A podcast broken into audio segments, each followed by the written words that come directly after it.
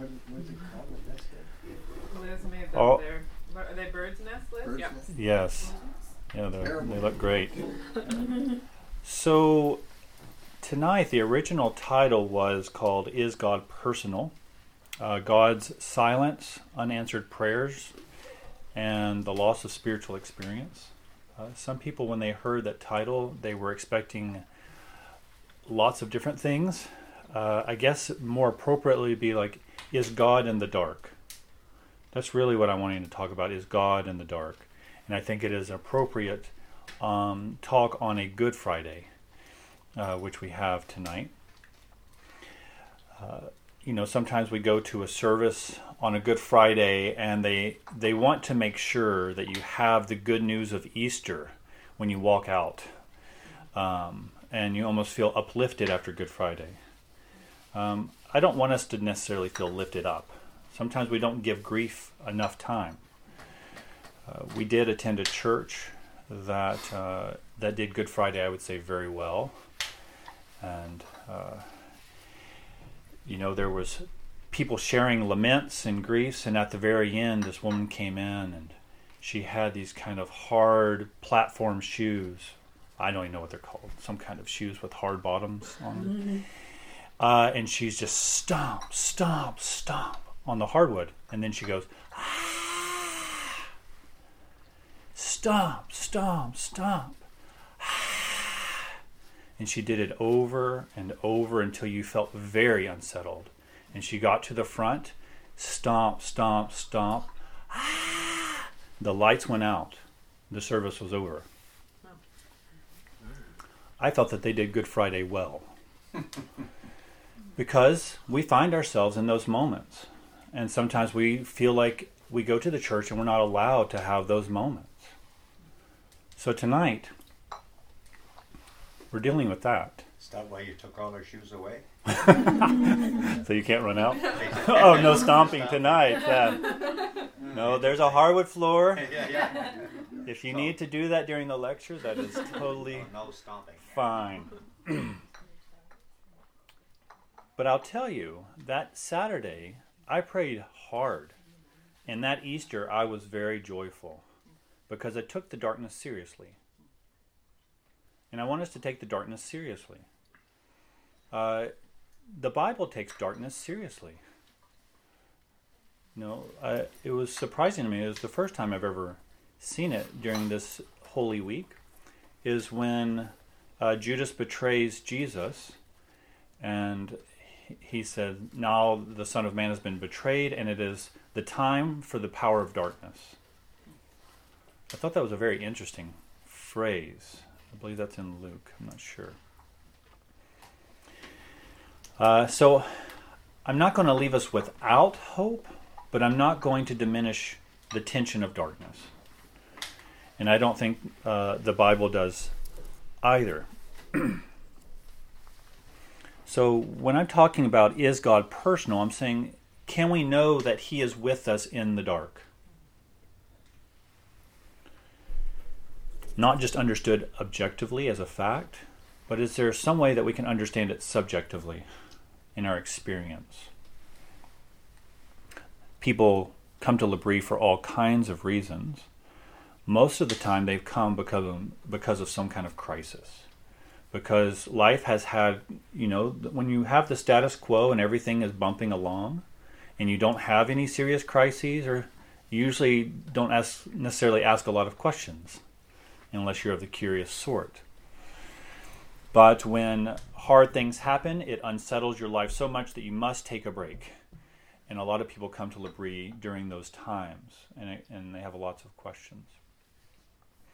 Uh, people with the loss of um, of hearing from God or, or knowing what God is doing. I mean, you think of Mother Teresa, day in and day out, serving the poor and um, the handicapped in Calcutta, and she felt a real distance with God and wrote the, um, of this to her superiors.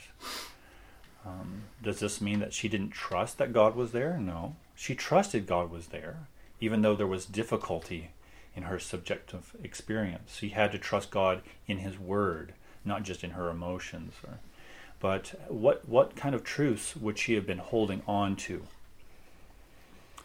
Uh, people come with uh, questions around singleness and loneliness. That is one of the most common issues that happens at L'Abri. Of uh, why am I single? And just the burden of carrying that year after year. And it seems like there's always hope, but sometimes it dissipates. And people carry that, and it's it's very heavy. there's a there's a, a serious uh, loneliness. Loneliness has uh, even been considered an epidemic now. Uh, there's so uh, there's not a lot of community or communal life given, so people feel very alone. Uh, elderlies are often shut in. There's extreme loneliness, and people will come here and ask questions around that burden. There's infertility. There's emotional pain, anxiety, mental disorders, physical pain, death. So many reasons that people come with questions that have totally disrupted their life. And there can be a dull pain of not hearing God for a long period of time. A bruise of the heart. The medievals called this the dark night of the soul. Now, this dark night might extend for months, it can extend for years. We can grow sullen, depressed, resentful, and angry. We used to feel so alive, but now we feel worse than dead. We feel deadened to the life we see around us. Now, God is personal. the darkness does not have the last word. God speaks. We do have Scripture as a testimony of His speaking. We have heard from God in other ways. God provides. He liberated the Israelites after 400 years of hard bondage. He offers liberation for anyone found in Jesus Christ. God comes to us in the flesh in Jesus Christ. In the Spirit, the Holy Spirit dwells with our spirits. So we can say God is personal. God has shown himself as a person, not just a force. But this is part of the problem. if God is revealed as personal, why does God not appear personal to me? Am I forgotten, overlooked? Am I not worthy of God's time? So, this is the purpose of my lectures not to wonder if God can exist if so much pain and suffering exists, but to wonder why the God who reveals himself as personal allows us to experience that pain and suffering. Does God remain aloof to our pain? Does God remain far off when tragedy strikes or when we cry out in the midst of it? As I said earlier, my purpose is not to relieve the tension that we're that we experience maybe in this moment, as I've laid it out for you. And I don't think that does justice to personal struggles, to those questions where our hearts cry out to try to diminish it or answer it in some kind of way. It hangs there. Rather, my purpose is to show how God can be trusted in the midst of our pain and suffering and silence. And I simply want to look at two items lament psalms and Jesus Christ. That's the basic structure of my talk. What are lament? What's lament? And how does that relate to Jesus? And how does God relate to lament?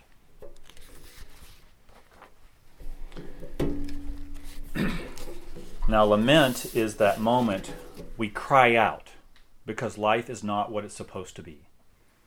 That's the most basic definition for lament. We cry out because life is not what it's supposed to be. Something is wrong inside ourselves or in the world around us. Something is terribly wrong. This crying out is part of what it means to have faith biblically. Okay? This crying out is a part of what it means to have faith biblically. Lament makes up a third of the Psalms and it shapes much of the life of worship for Israel. You know, Jesus was going into Jerusalem as all the palms are going, and he's crying over Jerusalem. How little crying we do over things. Lament is distinct to crying out. Um, uh, lament is, I'm sorry, lament is distinct to the crying out we often find out find in the world. Lament is is different than the crying out. If we look out in the world, where do we have a place to put our cries? Where can we go when life is not what it's supposed to be? Many turn to escapes, drugs, shopping, relationships, new experiences, gaming, so on. You can probably name a few yourself.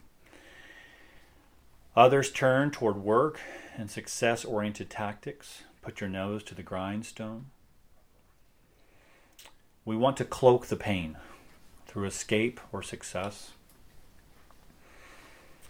Yet none of these are able to respond to our cries directly. And often, when these fail, we turn to cynicism. Tori Amos uh, had a famous song called God. She sings, God, sometimes you don't pull through. God, sometimes you just don't pull through. Do you need a woman to look after you? God, sometimes you don't pull through. In that song, she's also asking if God is um, in his convertible with his golf clubs. He's wondering if God is having a good time in paradise, leaving us to suffer. Now, in some ways, this is not too different from the Psalms themselves, where the psalmist cries out, Wake up, O Lord! Why do you sleep? Rouse yourself. Do not reject us forever. Why do you hide your face and forget our misery and oppression? Do you ever feel that bold in prayer to God? But there's a difference between Tori Amos and this psalmist, and it's crucial. In Tori Amos's anger against God, she disbelieves God. She has become cynical. So, what is left for her? She is left shadowboxing, yelling to the dark void. Uh, you might imagine that scene at the end of Garden State, where there's the empty abyss, and they're all screaming at the void. But God is personal. Only if we have a God who can respond personally and who is personal do we have a place to go, a person to whom we can turn, even with our darkness and with our anger. To turn to God and lament is a part of biblical faith, not the absence of faith. Lament is actually at the heart of faith. Unfortunately, many churches have discarded lament as part of its worship. It wants to proclaim how happy Christians are, but it fails to remind us that not all is well, that all is not well. Even as Christians. I mean, if laments make up a third of the Psalms, why do we have so little lament in the church? It becomes worse for those who think that everything is supposed to be well once a person becomes a Christian. When life takes a nosedive, people drop out of church, away from others, away from prayer, away from God. The church has made false promises that Christians suffer quantitatively less than non Christians. In fact, often the Bible speaks of Christians suffering more. but to say that Christians suffer less or should suffer less is simply untrue and unbiblical. Everyone is capable of suffering, and everyone does suffer in one way or the other. The distinct difference for the Christian is what is done in the midst of the pain and the suffering, in the midst of loss. The difference for the Christian is that he or she turns to God in relationship in order to ask why God is not active toward me. Lament is calling out to the God who promises to provide, to do just that, provide. Psalm 31 reads In you, O Lord, I have taken refuge. Let me never be put to shame. Deliver me in your righteousness. Turn your ear to me. Come quickly to my rescue. Or in Psalm 88, one of the darker Psalms. O Lord, the God who saves me. Day and night I cry out before you. May my prayer come before you. Turn your ear to my cry. Psalm 55. Listen to my prayer, O God. Do not ignore my plea. Hear me. Answer me. My thoughts trouble me, and I am distraught. The place of lament is God Himself. What a tragedy when the church fails or refuses to recognize this or to give place to lament. now, let me talk about the shape of this lament. it has uh, this um, orientation of disorientation, turning to God, and then a reorientation. I'll get to that in just a moment. Now, lament has a long standing place in the biblical faith. It is the experience not just of a few isolated individuals, it is the general experience of God's people, all people, throughout history. It was so common, lament was so common, that it solidified into a shape, a genre all of its own, and was canonized in Scripture. It's found, it found, um, sorry, it found its place in Scripture because it was not something to hide. Isn't that remarkable? Lament was so common that it became canonized. It became a part of Scripture itself. So, first, we're faced with a crisis of disorientation. As I mentioned earlier, that people often have status quo and some crisis happens and disrupts it. This is disorientation. Uh, just as we sit here, the Jewish people thought, well, if I'm righteous and I'm faithful to God, good things should happen. But when they don't, why do the righteous suffer? Why do the wicked prosper? So there's disorientation. The world is not as it's supposed to be, as God promised it to be. We are overwhelmed. We feel like we are drowning. We become anxious. We become alienated by our fears and by our pains. In churches, we are alienated by singleness, infertility, divorce, physical or emotional maladies, death, and so on. Anything that is not the status quo will disrupt and alienate. For my soul is full of trouble, and my life draws near the grave. I am counted among those who go down to the pit. I am like a man without strength. I'm set apart with the dead, like the slain who lie in the grave, whom you remember no more, who are cut off from your care. You have put me in the lowest pit, in the darkest depths.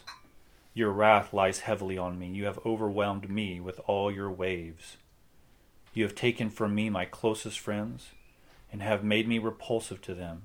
I am confined and cannot escape. My eyes are dim with grief. I call to you, O Lord, every day. I spread out my hands to you. The lament psalm is for any who has experienced the alienation of loneliness, sickness, social difference. People don't like sick, ugly, aging, troubled people. This is why so many paste on false smiles and echo out false laughter.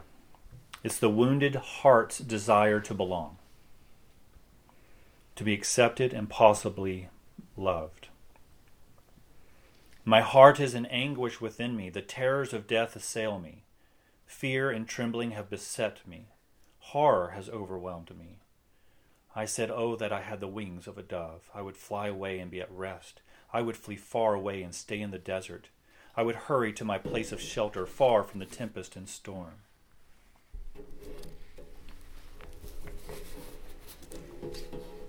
Lament's true for us as individuals.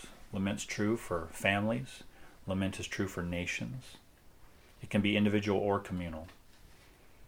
Families in crisis, nations in crisis. One can be in lament for another person, in agony for another person, someone ravaged by illness, or by someone's own choices, a, a, a child addicted to drugs, for instance.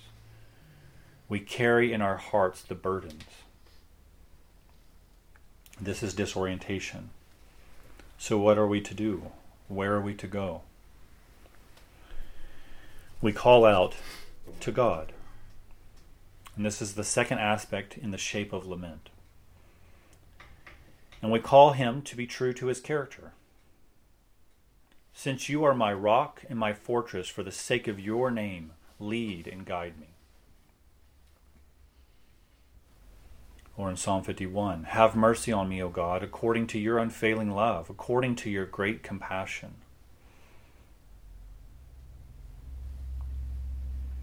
We may call out for God to remember his past activity of salvation for others or for ourselves. Why have you rejected us forever, O God? Why does your anger smolder against the sheep of your pasture? Remember the people you purchased of old, the tribe of your inheritance whom you redeemed, Mount Zion where you dwelt. Or Psalm 22, a psalm that we will hear later on the lips of Jesus. You are enthroned as the Holy One. You are the praise of Israel. In you our fathers put their trust. They trusted, and you delivered them. They cried to you and were saved. In you they trusted and were not disappointed. The, the psalmist is saying, God, you have been faithful to someone in distress. This is in your character. May it be so for me. It is out of trust, whether implicit or explicit, that we call on God to act. In Psalm 89, you have a few verses where it's implied. My steadfast love I will keep for him forever, and my covenant will stand firm for him. Now, 89, I think, is the darkest psalm. People say 88 is, I think 89 is, because the doxology at the end is not a part of it. You have renounced the covenant with your servant, you have defiled his crown in the dust. How long, O Lord, will you hide yourself forever? How long will your wrath burn like fire? Remember how short my time is, for what vanity you have created all the children of man. What man can live and never see death? Who can deliver his soul from the power of Sheol? Lord, where is your steadfast love of old, which by your faithfulness you swore to David? So it's a shred of vestiges of hope of God's faithfulness that you have seen in the past for others, or maybe for others in the present, and you call on God to be true to his character for you or for your um, nation. This also can be explicit. We see that in 73. Nevertheless, I am continually with you. You hold my right hand. You guide me with your counsel, and afterward you will receive me to glory. So there's implied hope and explicit hope in God and calling to God to act on that. So lament cries out to God while at the same time crying out against God. But always in trust that God is the only one who can act, the only one who you can cry out to. Now, in times, God does respond. And so a lot of these lament psalms will end with thanksgiving I will declare your name to my brothers. In the congregation I will praise you. You who fear the Lord, praise him. All you descendants of Jacob, honor him. Revere him, all you descendants of Israel. For he has not despised or disdained the suffering of the afflicted one. He has not hidden his face from him, but has listened to his cry for help. So when he responds, we declare our thanks and praise. Now, I want us to understand that between verse 21 and verse 22 of Psalm 22 can be an enormous amount of time. There can be years between verses 21 and 22. While thanksgiving may be an appropriate response, it does not mean that it should be an immediate response. Uh, I know so many people who have come through here who are in lament and they keep trying to qualify their lament. Well, God is this and God is that. Lament is a, a sure and a sheer cry out to God, and it is good to cry out in God, to God. Um, you know, Julie and I um, uh, cried out for five years of infertility, um, month in and month out. I've spoken of this many times. That Julia would sob once a month for five years, and I felt very helpless. Sometimes I would cry as well. And then we felt that God did hear our cry in this instance. So our son is named Samuel. Yet we had some dear friends who were not answered in the same way. They were never able to have the children. Now, in the knowledge of this, we still give thanks for Samuel. We don't want to be embarrassed or ashamed of Samuel. And we give thanks. At the same time, remembering to lament other things in our lives or for others. Thanksgiving is not a cause to forget lament. One of the deepest pains that we received as a couple is when we were struggling to have children and other people were having children, and we felt continually forgotten, continually forgotten. And uh, and people would just be so happy that they forgot that we were in lament. They forgot us because things were going well for them again. now, Paul says that we are to give thanks in everything. In prayer and petition and thanksgiving, bring your request to, before God. And when God says, or uh, when the Bible says thanksgiving in everything, it does mean in everything, not just for the good things. So, thanksgiving, we may say, is a part of lament. Or better yet, lament is a part of thanksgiving. They're not mutually exclusive. So, when God does respond to our cries, we respond in thanksgiving. But what do we do when God has not responded? In direct ways. When God does not respond to a particular cry of the heart, we must wait in trust. Returning to Psalm 73.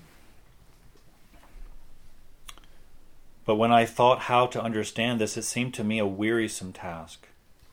Until I went into the sanctuary of God, then I discerned. Then I discerned their end. Uh, so he's he's seeing why do the wicked prosper and the righteous suffer, and most likely the righteous suffering because of the wickedness, um, the the wickedness flourishing. So in that sense, uh, this psalmist sees this, is overwhelmed by it, is oppressed by it, and yet has some understanding in the sanctuary. This doesn't mean that he goes into the sanctuary and he sings praise songs and happy songs. That means he goes in there and he's aware of God. He's aware of God um, having all things in his control, and that he trusts in God bringing his promises to bear. Some cries are simply not taken from us. Some deep cries of the heart are not taken from us, and they will not be until Jesus returns. Terminal illness, mental illness, scars of abuse, death of a child. It is not until renewed creation with renewed bodies that every tear will be wiped away. Yet, as we continue in lament and in trust, we too must not abandon thanksgiving in other areas or for others. Paul says in Romans 12, Rejoice with those who rejoice, mourn with those who mourn. This is not just be happy with others who, while they're happy and sad when other people happen to be sad. It's, it's a state of being that should be carried along at the same time, simultaneously.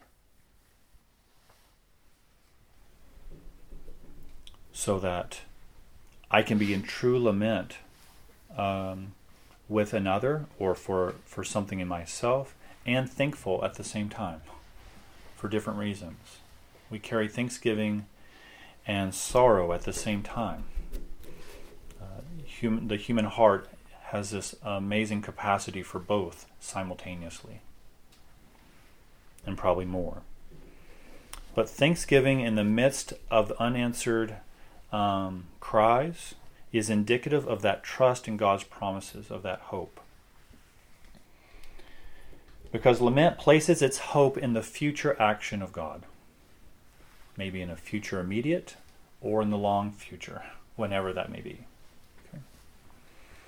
Psalmists can see lament in the light of the larger picture, globally and historically. The psalmist, often understanding himself or herself in the context of the nation Israel, looks to the promised Messiah when everything will be brought to rights, as we see most fully in Psalm 72. Now, the Psalter is broken up into five books. And at the end of book two, you have Psalm 72, which is the praise of the Messiah coming, bringing every, and the anointed king who will bring everything right. Well, the next psalm is Psalm 73, which is lament. And Psalm 2 is really dedicated uh, to the focus of the promised Messiah and the, the promises the Messiah would bring. Book 3 is why has that not happened?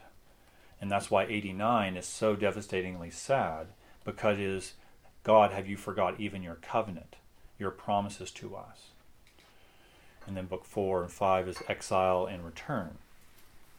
But 72 is that is that um, hope for the Messiah to come in the midst of their lament, year after year, generation after generation, waiting for God to send his Messiah. And the Messiah will bring everything good. Each person is implied in God's future action in that restoration. In Psalm 72, it says, For the Messiah will deliver the needy who cry out, the afflicted who have no one to help. He will take pity on the weak and the needy, and save the needy from death. He will rescue them from oppression and violence for precious is their blood in his sight. So ultimately, the Psalms point to God's activity in Jesus Christ, the, God's Messiah. This we know on the other side of the New Testament. Jesus Christ is God's personal response to sin and injustice, globally and individually. Jesus Christ is God's personal response. I mean this objectively and I mean this existentially. God's response has been and will be demonstrated in history, and God's response has been and will be demonstrated in um, experience. This is seen in Jesus Christ, who I'm going to turn to now.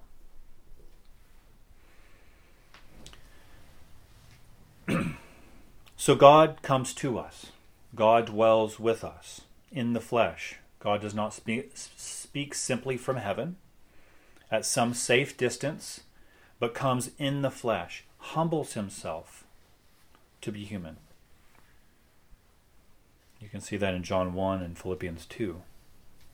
In John 1, it says, The Word became flesh and made his dwelling among us. We have seen his glory, the glory of the one and only, who came from the Father, full of grace and truth. God heals us as a part of his ministry, Jesus demonstrates the healing power of God. He heals the blind, the lame, the lepers, and so on. When the men came to Jesus, they said, John the Baptist sent us to ask you, Are you the one who has come, or should we expect someone else? Now they're asking if Jesus is the Messiah, the one who's going to bring about the promises of Psalm 72. At that very time, Jesus cured many who had diseases, sicknesses, and evil spirits, and gave sight to many who were blind. So he replied to the messengers Go back and report to John what you have seen and heard. The blind receive sight, the lame walk, those who have leprosy are cured, the deaf hear, the dead are raised, and the good news is preached to the poor. God has responded personally in Jesus Christ. Yet, this is not the whole story. Jesus subverts the expectations we have of God and how he responds to us in person. God does not do what we imagine he would do. For instance, Jesus does not heal everyone. Consider his actions in John 5. Sometime later, Jesus went up to Jerusalem for a feast of the Jews. Now, there is in Jerusalem near the sheep gate a pool which in Aramaic is called Bethesda, and which is surrounded by five covered colonnades. Here a great number of disabled people used to lie the blind, the lame, the paralyzed. One who was there had been invalid, an invalid for 38 years. When Jesus saw him lying there and learned that he had been in this condition for a long time, he asked him, Do you want to get well? In the midst of all these people disabled by blindness, by lameness, and by paralysis, those whom Jesus came to restore, Jesus only heals one. He does not even heal the one with most faith. He simply chooses to heal one and not to heal the many others. I want to be careful here. I want you to understand clearly. We cannot see this as Jesus loving one and not loving the others. Healing does not imply that one is loved while the others are not.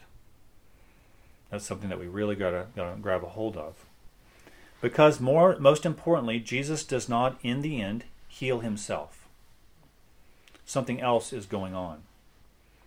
In all the accounts of Jesus' death on the cross, Jesus is met with mockery and accusations that he is not who he says because he does not heal himself. He's disbelieved because he does not heal himself. In Matthew it reads Those who passed by hurled insults at him, shaking their heads and saying, You are going to destroy the temple and build it in three days. Save yourself. Come down from the cross if you are the Son of God.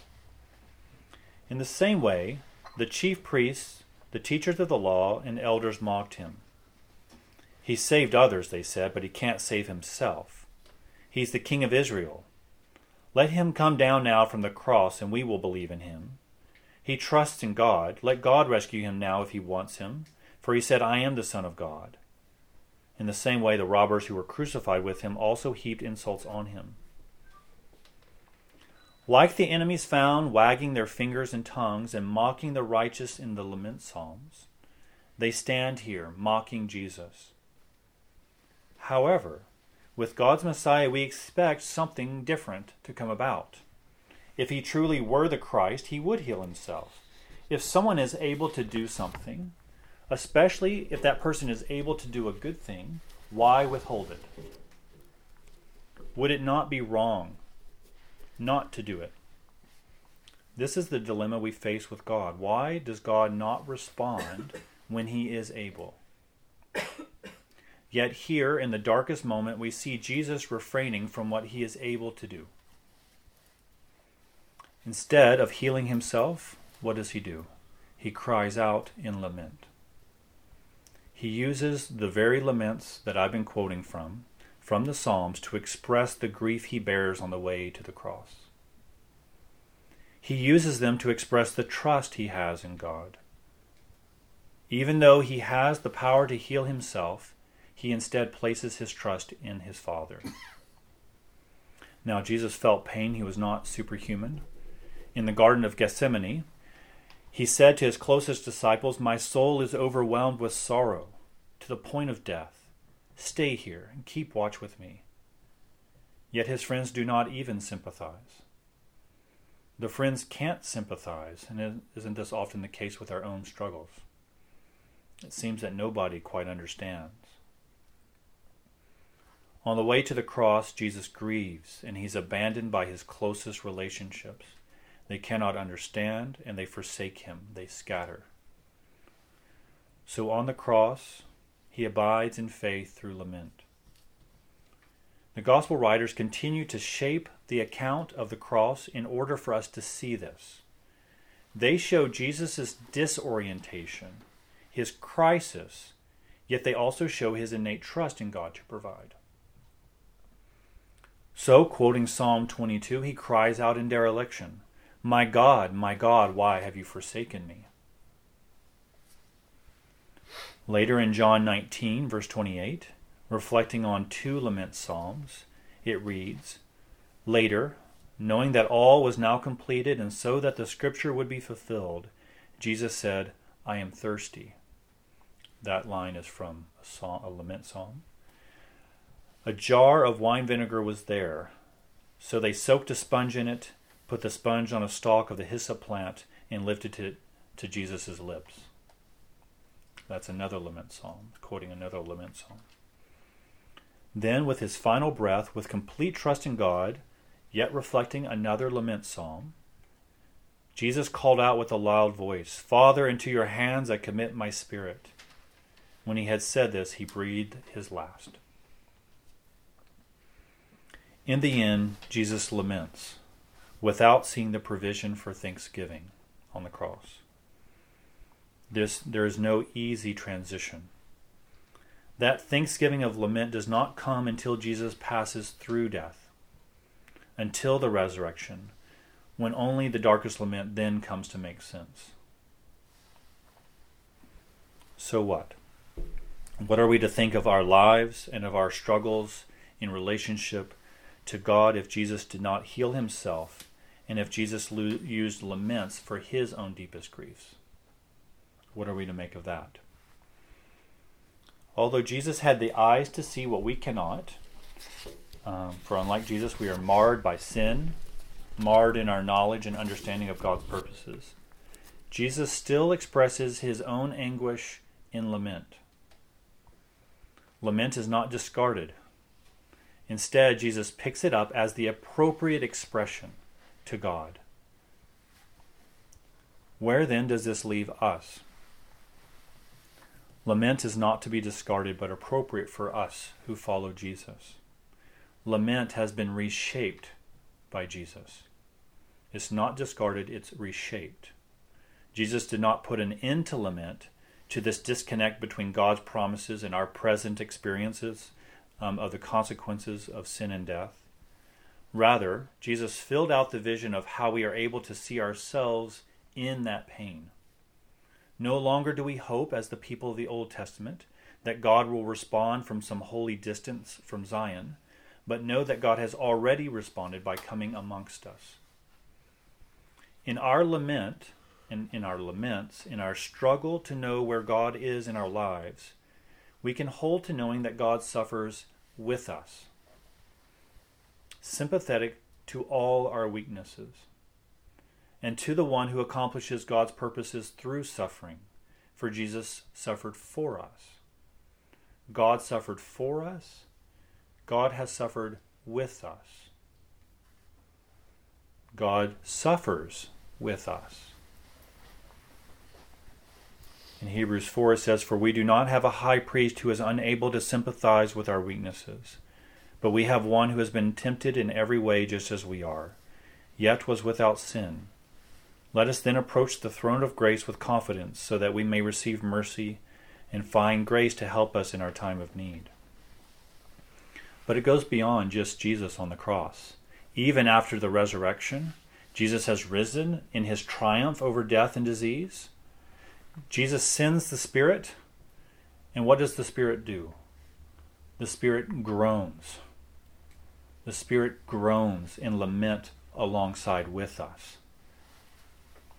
The Spirit helps us in our weakness. We do not know what we ought to pray for, but the Spirit Himself intercedes for us with groans that words cannot express. And He who searches our hearts knows the mind of the Spirit, because the Spirit intercedes for the saints in the accordance of God's will. So not only has Jesus lamented and used lament as appropriate response to sin and death and suffering, but that God has given Himself to do this, to suffer with us, and has given us the Holy Spirit to perpetually groan with us. The Spirit is groaning with us. God continues to suffer with us. Now, it remains a mystery why God leaves us in our pain and suffering. But it also remains a mystery why God would join us in it and to work through it rather than just, you know, erasing it or throwing it away. So this is where I end. Okay. This may not be entirely satisfactory. We don't necessarily just want assurance, we want fulfillment.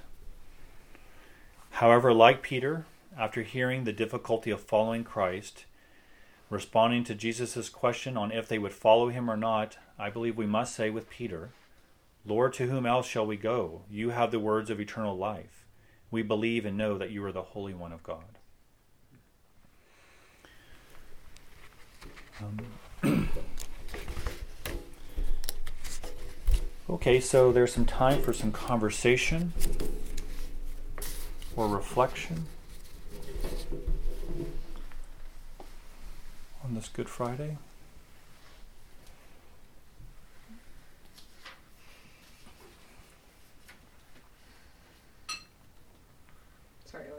slightly in and out because I ate too much bread and stayed up too late. Thought it was the spirit that slew, slew you. So no. So if you said this already, please forgive me. But um, but at the beginning of the talk, you said that um, let me see if I can remember exactly. But you're talking about it not just being not just being knowledge, um, like our relationship with God or something like that. Not just being knowledge, but it's personal and it's mm. like um, not just objective but subjective. Yes. And so, so I'm just wondering. So lament is not like, lament is like an action more than it's really like an experience of God.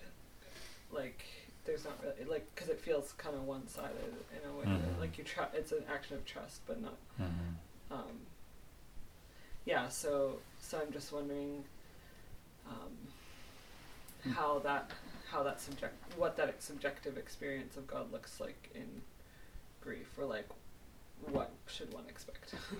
Yeah, it's good. Um, so yeah, I do mean that God is personal to us, objectively and subjectively.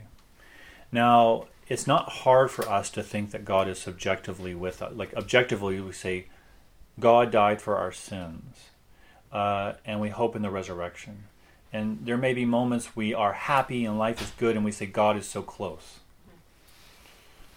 Uh, and we associate happy times with God's closeness and with darkness as God's distance.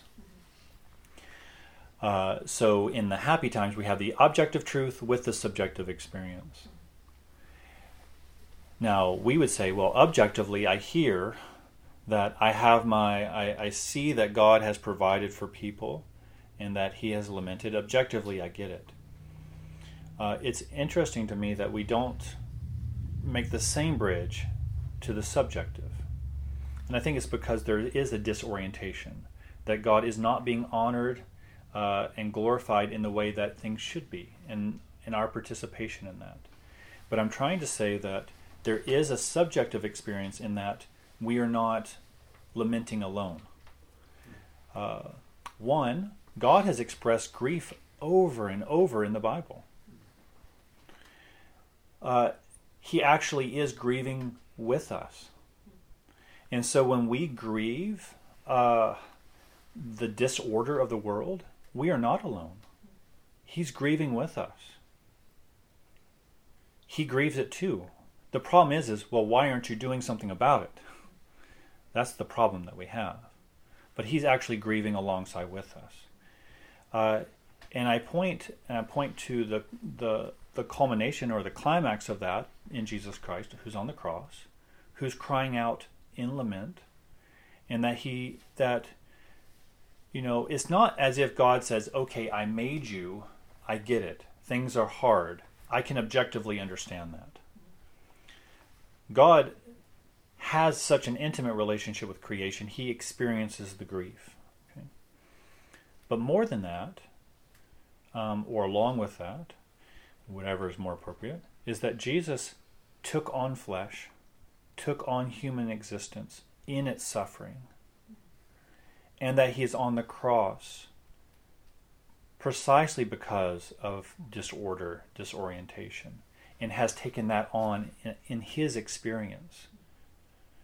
Um, uh, at least something that we can say that um, that we can understand that God has not remained aloof, like you know, like Allah, who rem- who cannot be a part of the created order. So you have the sense that God has come in our midst and grieves with us, and that's the mystery to me. Is that uh, when I, I hear tragic stories, unspeakable horrors of people who sit with me, and and this is how this lecture came about. I found that there was only one response that I could that I felt was true and adequate to them, and that Jesus has suffered with them, and that suffer and that Jesus continues to suffer with them, within their un, unspeakable horrors. Uh, I mean, it's shocking to me that Jesus would choose to come down. Why would God not just wipe away the horrors? He doesn't just he doesn't wipe away the horrors. He enters into the horrors and takes them onto himself. So he is experiencing them with us. Uh, so when we when we cry out and lament, we are actually being godly. We are we are side by side with what God is already doing. Uh, so yes, Is, is lament then sort of part of a new creation? Would you lock it into that? I would say no. Okay. Uh, I would say that lament is an appropriate response. Uh, it's a it's a godly response to a world that is disordered. But lament will be gone in the new order. Yeah, I, I see that. Yeah. But if we're not lamenting this creation, then we're sort of acquiescent to it. Absolutely. We're buying in. We're we're signing the contract. Yeah, it's bad, but okay, I'll go. With That's it. right. Yeah. At least I have my little luxury item. Yeah, I get the big screen TV, Mm, right? That's right. So that's what I'm sort of leading. I'm not. I'm not sort of Yes. uh, saying it, you know, conclusively. I'm just saying if we I didn't see. lament this, then it would never. We'd be in it forever, eternity. Hmm. What do you mean sense. by that? Let- I let me- don't know. Okay. Yeah. That's fine. Just throwing it out. That's fine. I like this. Yeah. Well, you know, we're signing covenants on into, into this kingdom all the time. Yes. And if we're not lamenting our entrapment or, you know, why did I do that, then Mm. nothing can change. Hmm. So maybe, so you have to work it. That's right. I do think that lament is that call for the recovery. Yeah, that's what I'm trying to It's the call for the recovery. Yeah. And it is, uh, if we don't lament, then we are not bringing it to reorder. To fruition. That's Yeah, right. Yeah. Because orientation, because lament psalms are, there's orientation as a background. This is the way the world should be, and the world is when everything is working great. But then there's disorientation. But the result of the psalm is not to go back to orientation, but to move through disorientation to reorientation. Moving from the garden to the new garden city, it moves through lament. And somehow lament has added to the texture of that, though God has not desired lament to be a part of it. So I do think that lament is a part of saying, this is not right, and we can't be restored without it. Yeah, Yeah, mm, I agree with that. I'll go with that. Yeah. I mean, look, Jesus, otherwise, Jesus wouldn't have gone to the cross. Exactly. So, I mean, God could have just said, okay, Adam and Eve, you screwed up. Yeah. Uh, and unspeakable horrors are going to happen throughout history. Let's just wipe it off the chalkboard and start, start all over. In the mysteries of God's creation, he said, No, I will not abandon it, and I will have to deal with what has come about. He can't just wipe it away. He has to enter, he, en- he chooses to enter into it. And to recover it, he has to enter into it. I think too that for the people that do lament, it's uh, it's more than a head knowledge about sin or transgression. It's Mm. it's it's it's in the core. That's right. So when they go into the position of, in my opinion, of a kingdom rulership, they're they're not playing with theoretical concepts like at a university. They're no, no, no. No, This is what this does, and I'm wiping it out. that's right. Yes, You know, it's Yeah. a no go here. It's, it's not going to happen. That's right. It So removes the ivory tower. Here, eat the apple. It's going to be good for you. that's right. You know, so Mm. yeah, that's why I think it's heavy because we're being trained in the lamenting in that structure. Mm. We're being trained for, you know, you know, basically SS troops here. Yeah, well, I think that lament has um, uh, it it leads us into the depth of reality. Yeah. And I don't think that we can understand the depth of goodness. So when when Job is in complete lament over his life, devastation comes to him because of his righteousness. exactly.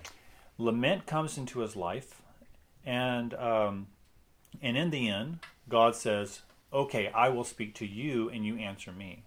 And Job is basically asking, "Why is there so much pain and suffering in creation? Why is there evil in creation?"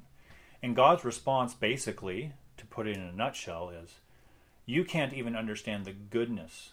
You can't understand the depth of goodness of my creation. How can you understand its corruption?" Uh, and so I think that we often live in a very superficial touch of the depth of reality. I mean, that's true because we're just simply finite, but I also think it's true because we're sinful. Yeah. Uh, our knowledge is marred. And lament leads us to understand more fully what reality is made of. That's true. Yeah. Yeah, we're we're we're we're surface dwellers in all things. We are. And we try to stay there. And, and Job entered into the no snow going. You know, so you know, Yes. after his, you know, training, I don't think anything would have turned him from the understanding. Yes. You know, because he paid the price. Mm-hmm.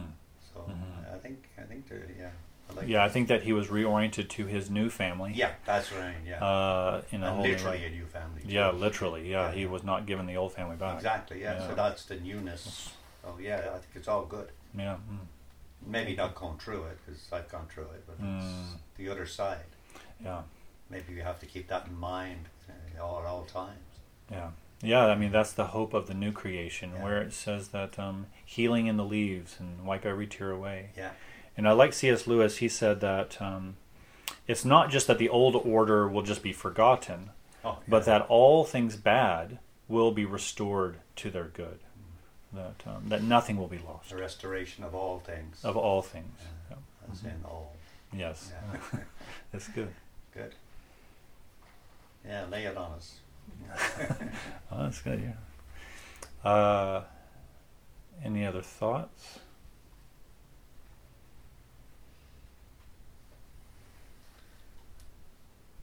Just basking in the goodness of Friday. You were talking about early on um, the extent of the, uh, the the people of Israel uh, lamenting, for example, 400 years in the wilderness and uh, um, the, a barren life when God seemed distant from them, and uh, I, I, I, one, I, the thought occurred to me as you were talking along that area was I, I wonder if other peoples, not the Jews, um, of, of past eras, uh, would find themselves uh, more of a lamenting people. And that then led me to immediately say, well, what about today? Is the society that we live in today one thoroughly disapproving of lamenting? Uh, it's not what we want for our lives, and therefore we will put it on the back burner and we'll pretend it's not there. Lamenting doesn't come readily to our society today, and Hmm. I think you were implying that it did come readily to the people of Israel years ago. So, uh, so let me understand if I have this question right. You're saying that uh, I said that Israel had lament um, readily, Ex- expressed it readily. expressed it readily, where our culture does not. Mm-hmm. I would It's agree with that. illness in our country. I would agree with that. Classify it anyway. I think there's lots of cynicism and sentimentality in our culture. I think there's lament because the world, whoever you ask, no one thinks that the world is as it should be. There's something wrong. Okay, uh, the solutions or the reasons why will vary. Uh, but often, what happens is lament will be squeezed out sideways. Um, marches, social justice marches, uh, overthrowing governments, uh, vigilante justice, school shootings. These are all laments. These are not just acts of mental disorder. I think there is mental disorder involved. Uh, but there is something that it's not just it's not just why we lament, but I think those are also expressions of lament. Uh, you know, Francis Schaeffer saw the riots in Berkeley in the 60s as lament, and he said justifiably so. Uh, I think lament comes out in a variety of ways. People have always felt oppression, repression, injustice, internally, externally, individually, corporately. Uh, but the type of lament that um, is in the Bible, I believe, is unique because you believe that the one who holds it all and the one who has created it all and judges it all and can redeem it all is the one who we cry out to. That change the stru- that changes the structure.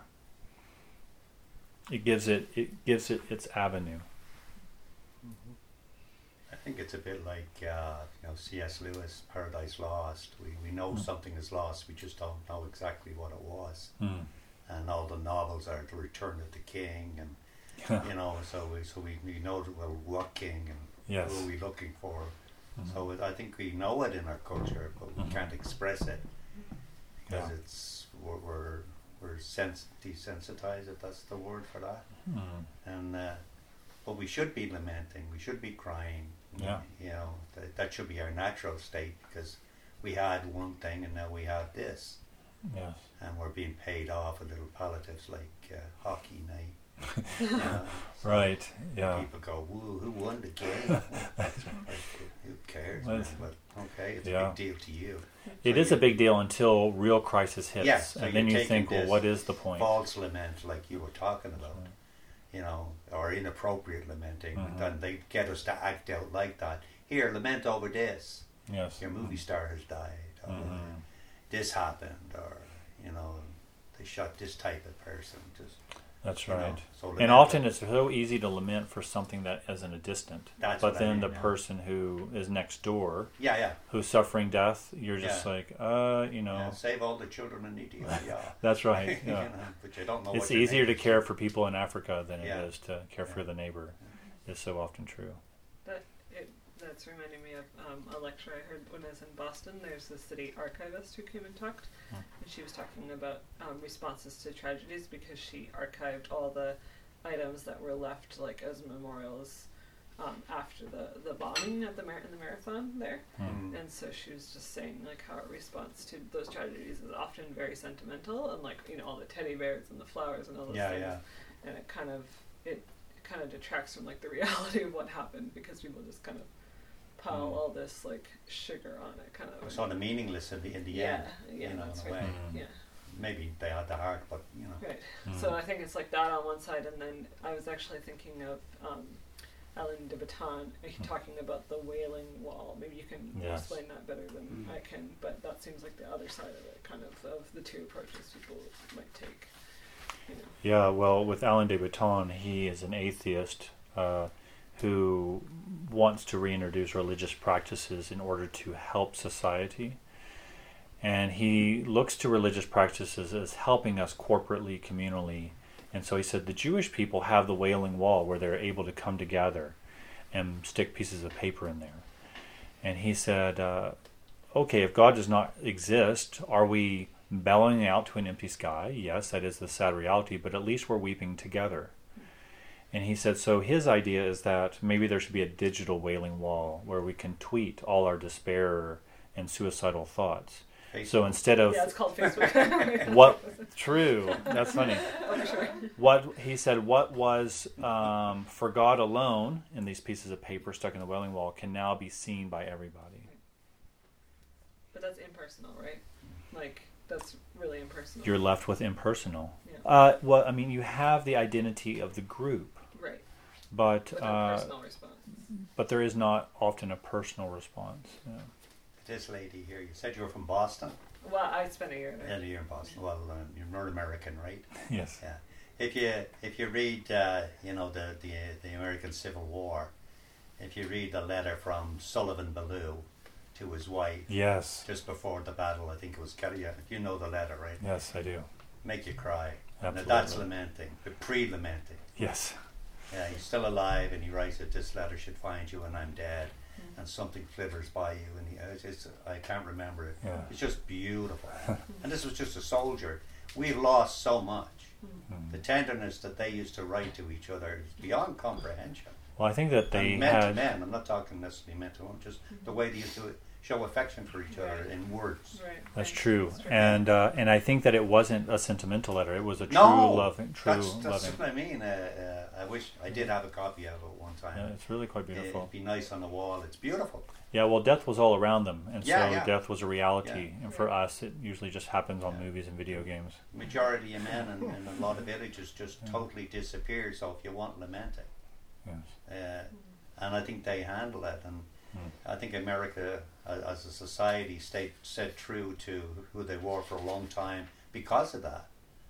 But it was a tragedy. It's a, we're paying too pri- high a price for what we Mm. what was given, and it, we, it, this is, yeah. Uh, I'll shut up now for a second. No, that's good. That's good.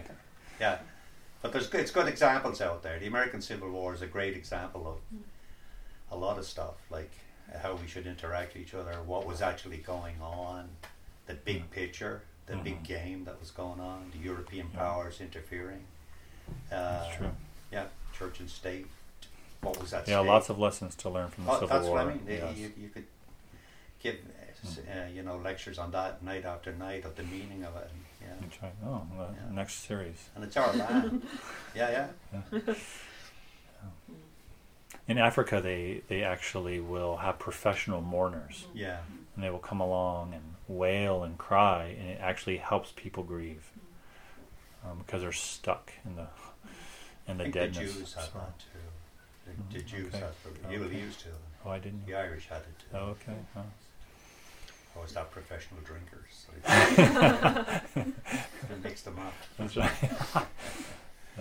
Yeah, that I think I, I maybe mentioned this before in discussion period of the lecture, but it really struck me recently when I was reading it. Uh, just about like I think it was whose death was it? Jacob's death, I think, and like all the Egyptians go.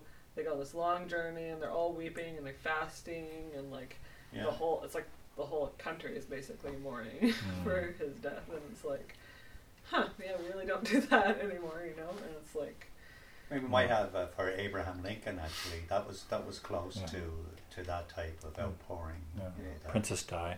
right Yeah. right but again it was kind of that sentimental response you know It was. like, That's true. and and who yeah yeah. But not a hero's death.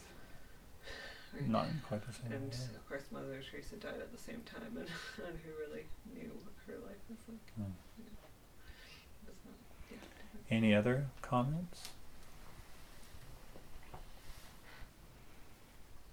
Was just going to say about the sort of a circling here that if you don't have it, lament is an outlet, but if you s- get stuck in that um, disorientation phase, Yes. I mean, that's I think where we have a lot of problems in our society today. I mean, there's the problem of not lamenting, and that's one thing, but Yes. then lamenting and not Coming out. to the next stage. Mm. Is there is there a way to help direct people to that, you know, that Yeah. turning to God? Yeah, prolonged lament is very difficult. Did you want to say something more? No, Yeah, uh, and I speak about that. And, um, I th- I think it's important that people need to know that some lament is something that they will carry for the rest of their life, like the death of a child. Like we had a family recently come and experience the death of their ten year old son, tragic death, and they will and should lament that for the rest of their life but it should not mean that uh, they should not be able to do anything else. I think of uh, C.S. Lewis's *The Great Divorce*, where the the mother, uh, once she loses her child, refused to change uh, the room that where her son was, Michael, I believe his name was, and her and she basically eroded and controlled all her friendships and all her family over her lament like everything was sucked into this vortex of her sorrow. Now, it's legitimate that she has sorrow, deep, deep sorrow. But when it becomes a point and and the angel is confronting her and said, uh, uh, "You did not love your son," and she goes, "How can you not say I didn't love my son?" Like, and he goes, "But well, you you loved your son so much, and uh, like to a point where you were no, no, loving nothing else." which indicated that you were idolizing your son, not loving your son. And uh, and so she needed to come to that breaking point of saying, "Oh, I see that I did wrong," and she refused. So when I was saying that sometimes amidst our Thanksgiving, when things do happen well, we need to remember not to forget to lament. We should always be crying for the kingdom to come. At the same time, when we're in lament, we shouldn't forget to be thankful for others. And I think that that helps us understand that life is not just about one sorrow or even a lifelong sorrow or lifelong sorrows. Um, that they are to be carried along other things with thanksgiving. Uh, you know, it was difficult, I remember, but I honestly felt thankful when I saw other couples having babies. I was like, I'm thankful for that. I really wish I could have that. But I am thankful that they have that. That is a gift. But I don't want to. But if I am in such prolonged lament and that So I think that that's a way of kind of ameliorating or trying to um, help people out of just prolonged bouts and going into the vortex. Uh, to know how to handle that lightly. And the second, of course, is to trust that God will bring all things about, if not immediately, into the distant future, that we can trust that. And so I, I believe that when, if I'm in prolonged periods of lament, yet I am still thankful for when God does bless others, is indicative of the trust I have in God, indicative of the hope I have in Him to restore all things eventually, even if I don't have that now will not have that now. And if the couple knew your situation, they'd uh, know, they'd wonder about the hope that's in you, and I think that's what mm. we're supposed to reflect too. That's true. And another point I was thinking when you were saying that, I used the Hebrew name Yeshua when he was on the cross. Mm. Mm. Yeah, he didn't heal himself, but he, he healed the the by his wounds. Yeah, yeah, yeah. We are healed. Yeah, and and the, that too. Thank you. Uh, but the the two thieves that were on the cross. Oh, yes. He basically healed the one that was to be, uh, I'll see you in paradise. That's right. So he was healed. That's right. he didn't. He, it wasn't about. It wasn't all about him. Uh, I think that's what I'm trying to say. That's good. And yeah. you know, uh, it's amazing. Uh, there's a wonderful lecture by Dick Keyes called. Um, you might know it basically it's uh, being aware of others. Yeah aware of others. And yeah, so, what, Jesus, in the midst of on the cross suffering, he could easily say, "Look at me, look at how bad I'm suffering, all because of you." You know this martyr complex, but Jesus does not do that. What he says is uh, to his mother, "Woman, this is your son."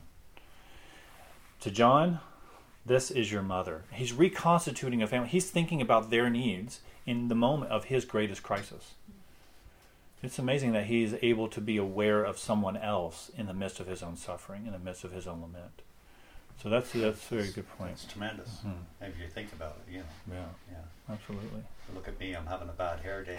that's right. yeah. I don't have any bad hair days. Yeah.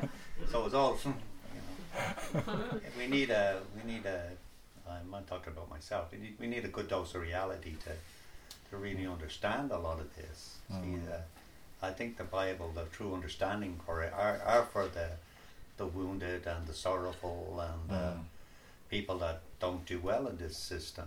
Yes. You know, because they can, they're the ones who can understand the true ramifications of it. Mm. That I get anyway. Yeah, yeah. Often when you're on top, you're not questioning you're the not, system yeah, that supports not asking you. Out, yeah. yeah. My theory is, if you want to ruin a society, make it affluent. Just, yeah doesn't necessarily yes. help it. That's I'm not right. against it. Yeah, it doesn't yeah. necessarily help it. No, you know, no. Give it all the goodies. That's right. Economic growth is not always good growth. No. no. Something interesting about lament on top of all of this is perhaps that lament can be evangelistic. Hmm. Uh, what I mean by that is just a very practical story. Uh, you may have heard of Ajith Fernando with Youth for Christ. He's the director of Youth for Christ in uh, Sri Lanka. And when the tsunamis happened, he called the entire nation to lament mm. and read psalms of lament and was able mm. to chaplain a nation in their sorrow. Wow. And it was just unbelievably powerful because it just turned people's heart to the God who hears and the God who is here in the midst of the storm, in the midst of the crisis. That's amazing. So lament as evangelism is a whole other layer that it's, it's uh, you don't usually think of. You know, good gospel is good news. Laced into that is the good news is only as good as the bad news is bad, and how do we walk through that together? Yeah, I mean, we were just talking about how so many don't have the conduits for lament, but they have the the resources of lament. In the sense mm-hmm. of what I mean is, they have lots of reasons to lament, but they don't know where to put it. Yeah. And uh, and how wonderful it is if Christians would be able to step in instead of just saying, you know, believe in Jesus, be happy, mm. or to become a better you, or anything like that, but to say, look, Christians are well acquainted with grief, mm-hmm. and this is how you carry grief well. I think that that would be a benefit to many, to nations. That's wonderful to hear.